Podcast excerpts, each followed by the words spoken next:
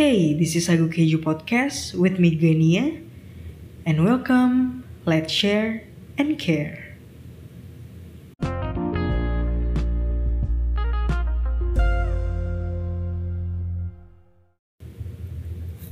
Hai guys, this is Gania speaking. Ini episode pertama dari season pertama gue di Sagu Keju Podcast. Well ya, yeah, ini pertama kalinya gue punya podcast dengan nama gue sendiri dan menceritakan hal-hal yang terjadi dalam hidup gue yang mungkin bisa di-share dan punya value yang bisa diambil buat kalian yang ngalamin hal yang sama.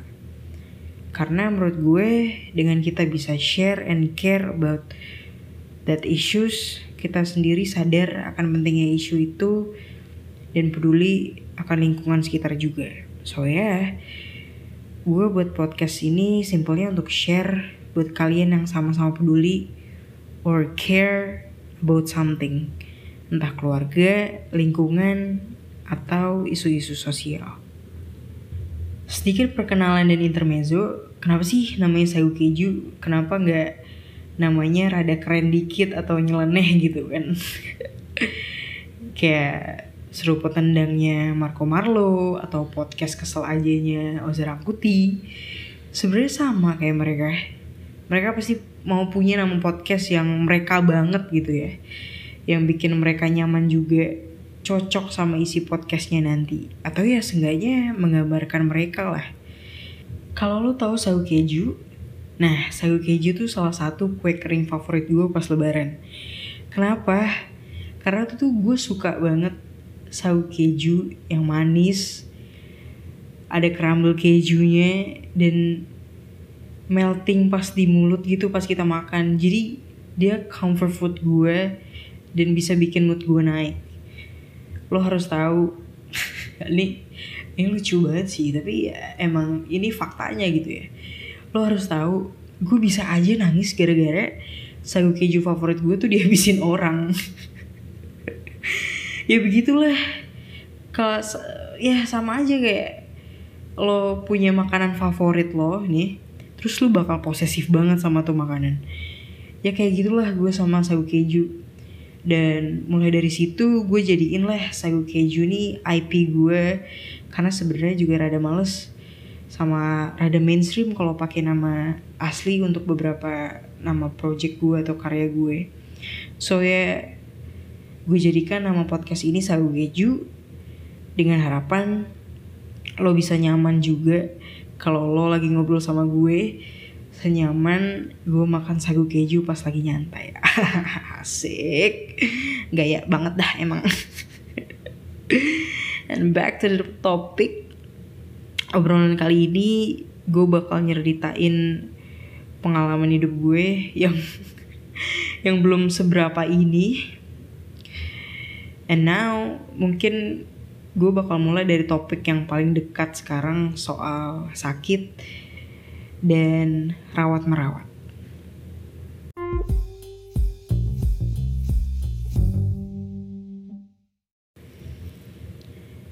Dimulai dari awal tahun, bulan Januari, tepat tanggal 3 Januari, gue tuh ada tindakan operasi besar di daerah perut gue. Cerita sedikit sebelum dilakukannya tindakan operasi, awal mula kenapa gue dapat sakit ini nih di pertengahan Desember sekitar tanggal 12-13 gue masuk IGD di dekat rumah gue di daerah Depok. Gue kira gue ini cuma sakit asam lambung biasa. Dan besoknya gue harap gue bisa ini langsung lanjut kerja lagi gitu. Dan uniknya asam lambung gue ini selama dua tahun ke belakang nih kalau capek sedikit begadang sedikit terus telat makan ini, ini nih mual-mualnya dari lambung tapi nyerinya di kanan bawah kayak usus buntu. Kan aneh ya.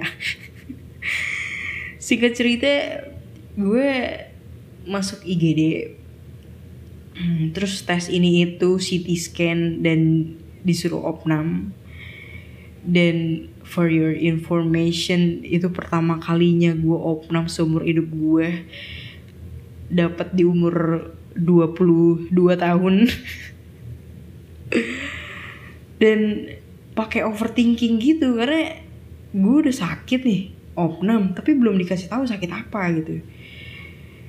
Terus singkat ceritanya besokannya dokter datang gitu masuk kamar dan ngasih tahu kayak diagnosis gue kalau ternyata gue punya kista di perut gue. Dan masanya ini besar banget diameternya ini ada 15 cm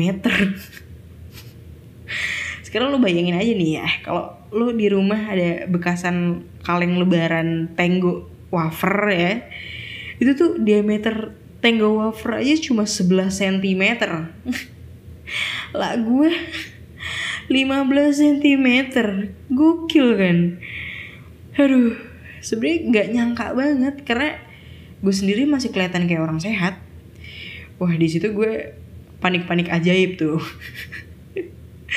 And you know abis dokternya keluar dari kamar itu tuh tiba-tiba tuh hidup gue udah kayak sinetron kayak keluar dari kamar tuh bisa aja tuh ditambahin background sedih gitu kan kayak di film-film. Gue tuh langsung lemas terus nelfon nyokap ngasih tahu sambil gue nangis ketakutan gitu kayak aduh kayak halo bu iya aku sakit aku sakit dia punya kista bla bla bla bla bla terus kayak nangis kayak iya deh. Gue sebenarnya gue nahan nahan nangis ya tapi pas nyokap gue bilang kayak iya deh kamu harus kuat. Adek bisa adek kuat adek hebat adek bisa kok. Ini kita jalanin bareng-bareng ya dek terus gue tuh langsung nangis gitu. Ya ya mana gue tahan coba. Gue ngeliat nyokap gue juga sok-sok kuat kayak gitu di mana gue juga lagi panik-panik gini kan. Dan pas pulang ke rumah nyokap bokap gue tuh juga kayak ini kayak mak bapak di film-film yang sering nenangin anaknya terus ngasih semangat gitu kan kayak sambil pelukan gitu Sumpah udah kayak sinetron dan baru kali ini gue ngerasa hidup gue drama banget. Nah mulai dari situ gue fokus buat check up dan ngurusin administrasi operasi gue karena gue pindah dari RSIGD tempat gue tinggal di Depok ke RSPAD Gatot Subroto di Jakarta Pusat. Jadi gue harus bolak-balik Depok Jakpus gitu tiap hari selama 1 sampai 2 mingguan. Gue check up dan ngurusin administrasi. Gokil gak tuh? Gimana gue gak kena mental coba. Dari situ gue didampingi nyokap bokap gue buat ngurusin segalanya. Singkat cerita akhirnya gue dapet tanggal operasi tanggal 3 Januari pas banget awal tahun. Dan gue opnam itu di sana sekitar empat hari baru bisa pulang gitu. Dan sejak itu tiap seminggu sekali gue harus rutin check up ke Gatot Subroto Jakarta Pusat itu. Dan lumayan banget nguras energi dan kantong nyokap gue. Ya lu bayangin aja operasi gue di di perut. Operasi di perut kan itu the center of body kan ya. Tengah-tengahnya badan gitu lo gerak pala lo dikit tuh sebenarnya badan lo tuh bergerak juga gitu. Jadi gak bisa gerak sama sekali gitu. Bisa sih tapi ya susah. Dan jadinya kita harus pesan mobil online tiap minggu dan di situ lumayan capek juga sih uh, gue dan kayaknya nyokap bokap gue juga udah lumayan overwhelmed juga tuh selama uh, sebulan lebih gue rutin check up tiap minggu gitu. Dan dari check up mingguan itulah gue baru sadar dan melihat sisi sekitar gue. Banyak banget para pasien rawat jalan yang tiap minggu check up juga dianterin keluarganya, ada yang dianterin anaknya, suaminya, temen-temennya, bahkan ada yang dianterin pacarnya. Sebenarnya ini alasan kenapa gue mau angkat tema tentang rawat merawat karena menurut gue kalian nih lolo pada yang bersedia merawat orang terkasih and willing to ngorbanin hal-hal demi nemenin dan ngejagain keluarga lo atau temen lo yang sakit. Ini nih lo keren banget dan patut diapresiasi. Pas gue kontrol check up mingguan tuh gue ngeliat banyak banget pasien dan pendampingnya ada yang seumuran sama gue dan papasan tiap minggu nganterin ibunya check up. Ada yang nganterin bapak mertuanya terbaring di kasur IGD dan gak bisa ke mana-mana gitu. Terus ada juga Taruni. Jadi karena rumah sakit gue ini angkatan darat ya RSPAD. Jadi ada Taruni yang bareng-bareng nganterin temennya kontrol karena kakinya habis kecelakaan pas latihan gitu. Terus yang bikin gue melek lagi itu tuh ketika gue lagi duduk di ruang tunggu nih. Terus ada pasien perempuan ditemenin laki-laki. Gue kira ini kakaknya atau suaminya. Ternyata pacarnya. Terus sempet berantem juga dan rada cekcok gitu karena ceweknya nih rada rewel dan panik karena uh, dia belum pernah check up di RS itu dan kayak ngerasa kelamaan gitu kan. Dan pacarnya nih si cowoknya nih ngomel ke dia sepintas gue denger ada omongan kayak aku nih udah cuti loh yang buat kamu. Bla bla bla bla bla bla. Masa kamu uh, mau aku ini itu lagi? Nggak bisa dong. Bisanya udah hari ini aja gitu. Nah di situ gue yang denger aja langsung jelek ikutan nyesek gitu. Dalam hati kok bisa-bisanya? Lo ngomelin pacar lo yang lagi sakit gitu Ya iya sih, mungkin spontan kesulut emosi, tapi ya nggak gitu juga sampai pacar lo nangis gitu. Dan di situ gue langsung refleks ke diri gue, gue ngeliat nyokap bokap gue yang nganterin gue selama ini. Kayak ih apa kabar nyokap bokap gue yang sebulan dampingin gue terus. Di situ gue sadar mereka yang dampingin pasien tuh sabar-sabar banget.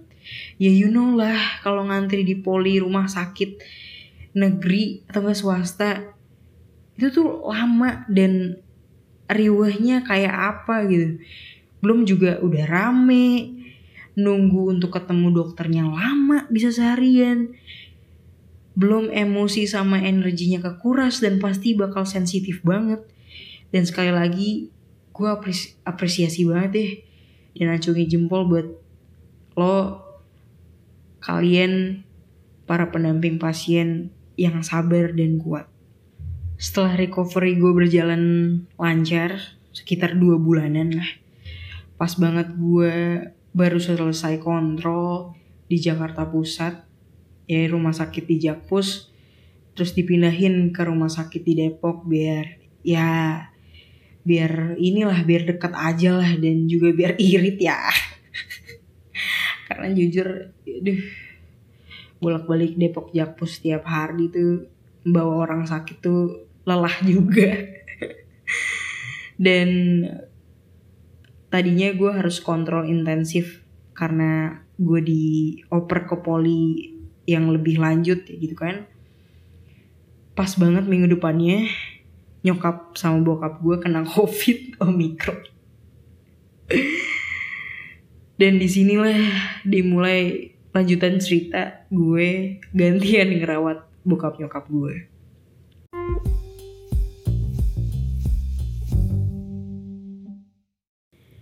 Nah kali ini tentang gue yang merawat kalau tadi gue abis dirawat sama nyokap bokap gue sama keluarga gue dan kali ini gantian gue yang rawat. Jadi setelah gue kemarin selesai recovery dari bulan Januari sampai bulan Februari di pertengahan bulan Februari nyokap sama bokap gue kena omikron. Dan di rumah tuh kita tinggal bertiga dan gue sendiri yang alhamdulillahnya nggak kena gitu nah otomatis kan gue gantian tuh ya yang harus ngurus semua yang di rumah termasuk isolasi mandiri nyokap bokap sampai makan dan obat. Wah stres gue kena mental gue karena baru pertama kali keluarga kita nih kena plus gue baru selesai recovery jadi ya wah lumayan berat ya untuk saya yang sok kuat ini aduh kita tuh isolasi mandiri 10 hari. Dan pas swab terakhir dinyatakan negatif tuh gue senengnya nggak ketulungan. Ada kali ekspresi gue tuh kayak menang door prize motor Vespa. Sumpah beneran kayak gitu rasanya kayak gue loncat kayak yes finally gitu loh kayak lu ngerasa menang seneng gitu kayak ngalahin virus-virus brengsek itu. Aduh sorry banget gue ngumpet tapi kayak emang kayak gitu rasanya. Dan akhirnya gue sekeluarga bisa ngelewatin isolasi mandiri dengan baik dan kembali sehat. Dari sini gue akhirnya juga bisa ngerasain. Gimana rasanya jagain keluarga gue yang sakit gitu. Punya tanggung jawab yang besar dan rasa puas yang tinggi saat tahu orang yang lu jaga selama ini sembuh gitu. Mungkin itu juga yang dirasain bokap nyokap dan kakak gue kemarin. Pas ngeliat gue sembuh dan bisa berkegiatan lagi. Rasanya tuh plong enteng kayak ada manis-manisnya gitu berasa kayak iklan ya and that's why gue share cerita ini karena menurut gue orang-orang yang bersedia buat jaga dan nemenin orang tersayang mereka itu orang yang paling top. Karena mereka harus sabar, mengkesampingkan ego mereka, harus kelihatan kuat padahal gue juga yakin mereka terpukul juga gitu. Dan mengorbankan hal-hal penting untuk bisa di samping orang yang ia sayang selama dalam perawatan itu top banget sih apresiasi terbesar gue buat lo yang jagain orang terkasih selama ini. Dan juga salah satu hal yang pengen gue share karena ini jadi titik balik keluarga gue dan gue pribadi dari awal tahun. Gue ngerasa 2022 ini akan terjadi banyak hal-hal yang punya kesan yang mendalam buat gue.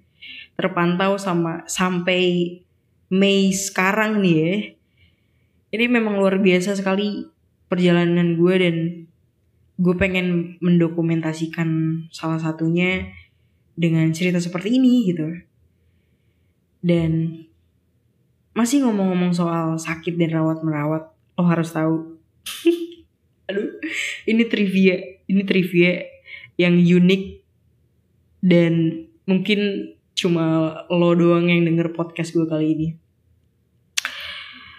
Lo harus tahu, gue bikin podcast ini pas gue sekarang lagi di rumah sakit. jeng jeng jeng, sedang apakah gue di rumah sakit?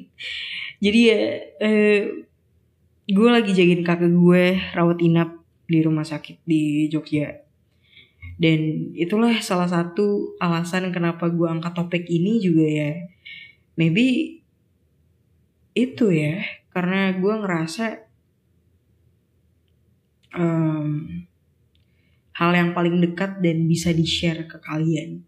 Dan maybe kalau ada waktu dan kesempatan gue bakal share juga nih pengalaman gue soal ngejagain kakak gue sakit ini. Karena jujur ini drama part 2 soal kesehatan di keluarga gue.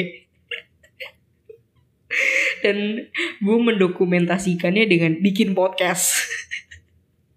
Jadi keluarga gue tuh ini gue kontenin kalau keluarga lain tuh uh, apa namanya bikin konten eh, eh kalau keluarga lain tuh kan gue jadi nggak fokus kalau keluarga lain tuh punya investasi soal properti ya emas dan lain-lain nggak keluarga gue ini investasinya soal cerita-cerita kesehatan soal rawat merawat Jadi investasinya ke konten.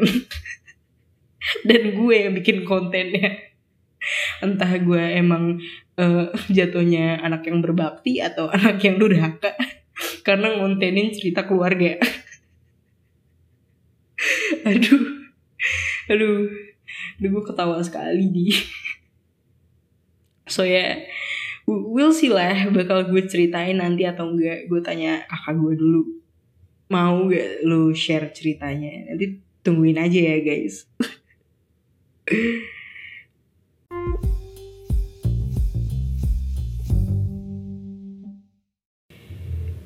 so ya yeah, itu dia cerita dari gue kali ini maybe ya memang gak seberapa pengalaman dan cerita yang gue share sekarang jauh lah dari cerita orang lain maybe yang punya topik yang sama tentang rawat merawat dan keluarga gitu. Tapi setidaknya ini ngebantu gue juga buat ngeluapin perasaan gue dan terapi gue juga untuk bisa cerita pelan-pelan hal-hal yang bikin gue traumat di belakang gitu kan. Karena jujur ya kalau gue sering nyebutin kena mental itu karena traumatis sekali untuk gue gitu. Dan mungkin juga bisa diambil dari beberapa cerita gue nih uh, ada hal yang bisa diambil buat sharing kalian dan kalian gak ngerasa sendiri buat kalian yang buat lo yang sedang berada di fase yang sama kayak gue. Entah lo yang lagi dirawat atau lo yang lagi jagain keluarga atau pasangan lo lo hebat coy. Nih ya buat lo yang lagi sakit hey it's okay. All gonna be okay. Kalian lagi di bangsal sekarang atau kalian lagi rawat jalan semangat terus. Jangan ngerasa takut akan kemungkinan-kemungkinan yang terjadi di depan. Karena lo nih survivor dan lo bakal sembuh. Gue yakin itu lo bakal sembuh. Dan buat lo yang lagi jagain keluarga atau pasangan lo wah gila sih. Lo keren keren banget sob. Gila. Kita yang sakit nih gak bakal bisa dan gak ada apa-apanya kalau nggak ada lo. Dan lo sumber semangat untuk mereka. So ya yeah, semangat terus dan tetap optimis sampai sembuh dan kumpul lagi sama keluarga. Gue yakin itu akan terjadi dan hal-hal baik ke depan akan datang ke lo terima kasih udah dengerin podcast gue kali ini. Kalau lu mau sharing atau cerita cerita tentang cerita pribadi lo atau temen lo atau sekedar pengen reach gue lo bisa langsung email ke hello.saguekeju.com hello-nya itu h e l l o dot sagoe s a g o e keju.com at gmail.com salah kan tuh ya. Jadi hello.saguekeju.com eh salah lagi. Apa sih? Mulai nggak fokus nih gue. hello.sague at gmail.com nah itu dia maksud gue. Atau ke instagram gue di at at Genia Utoyo. G H A N I A Utoyo. Siapa tahu jadi nambah temen atau cerita lo bisa gue bawain di podcast selanjutnya Terima kasih dan sampai jumpa di episode selanjutnya. Gania signing out. See you when you hear me. Bye bye.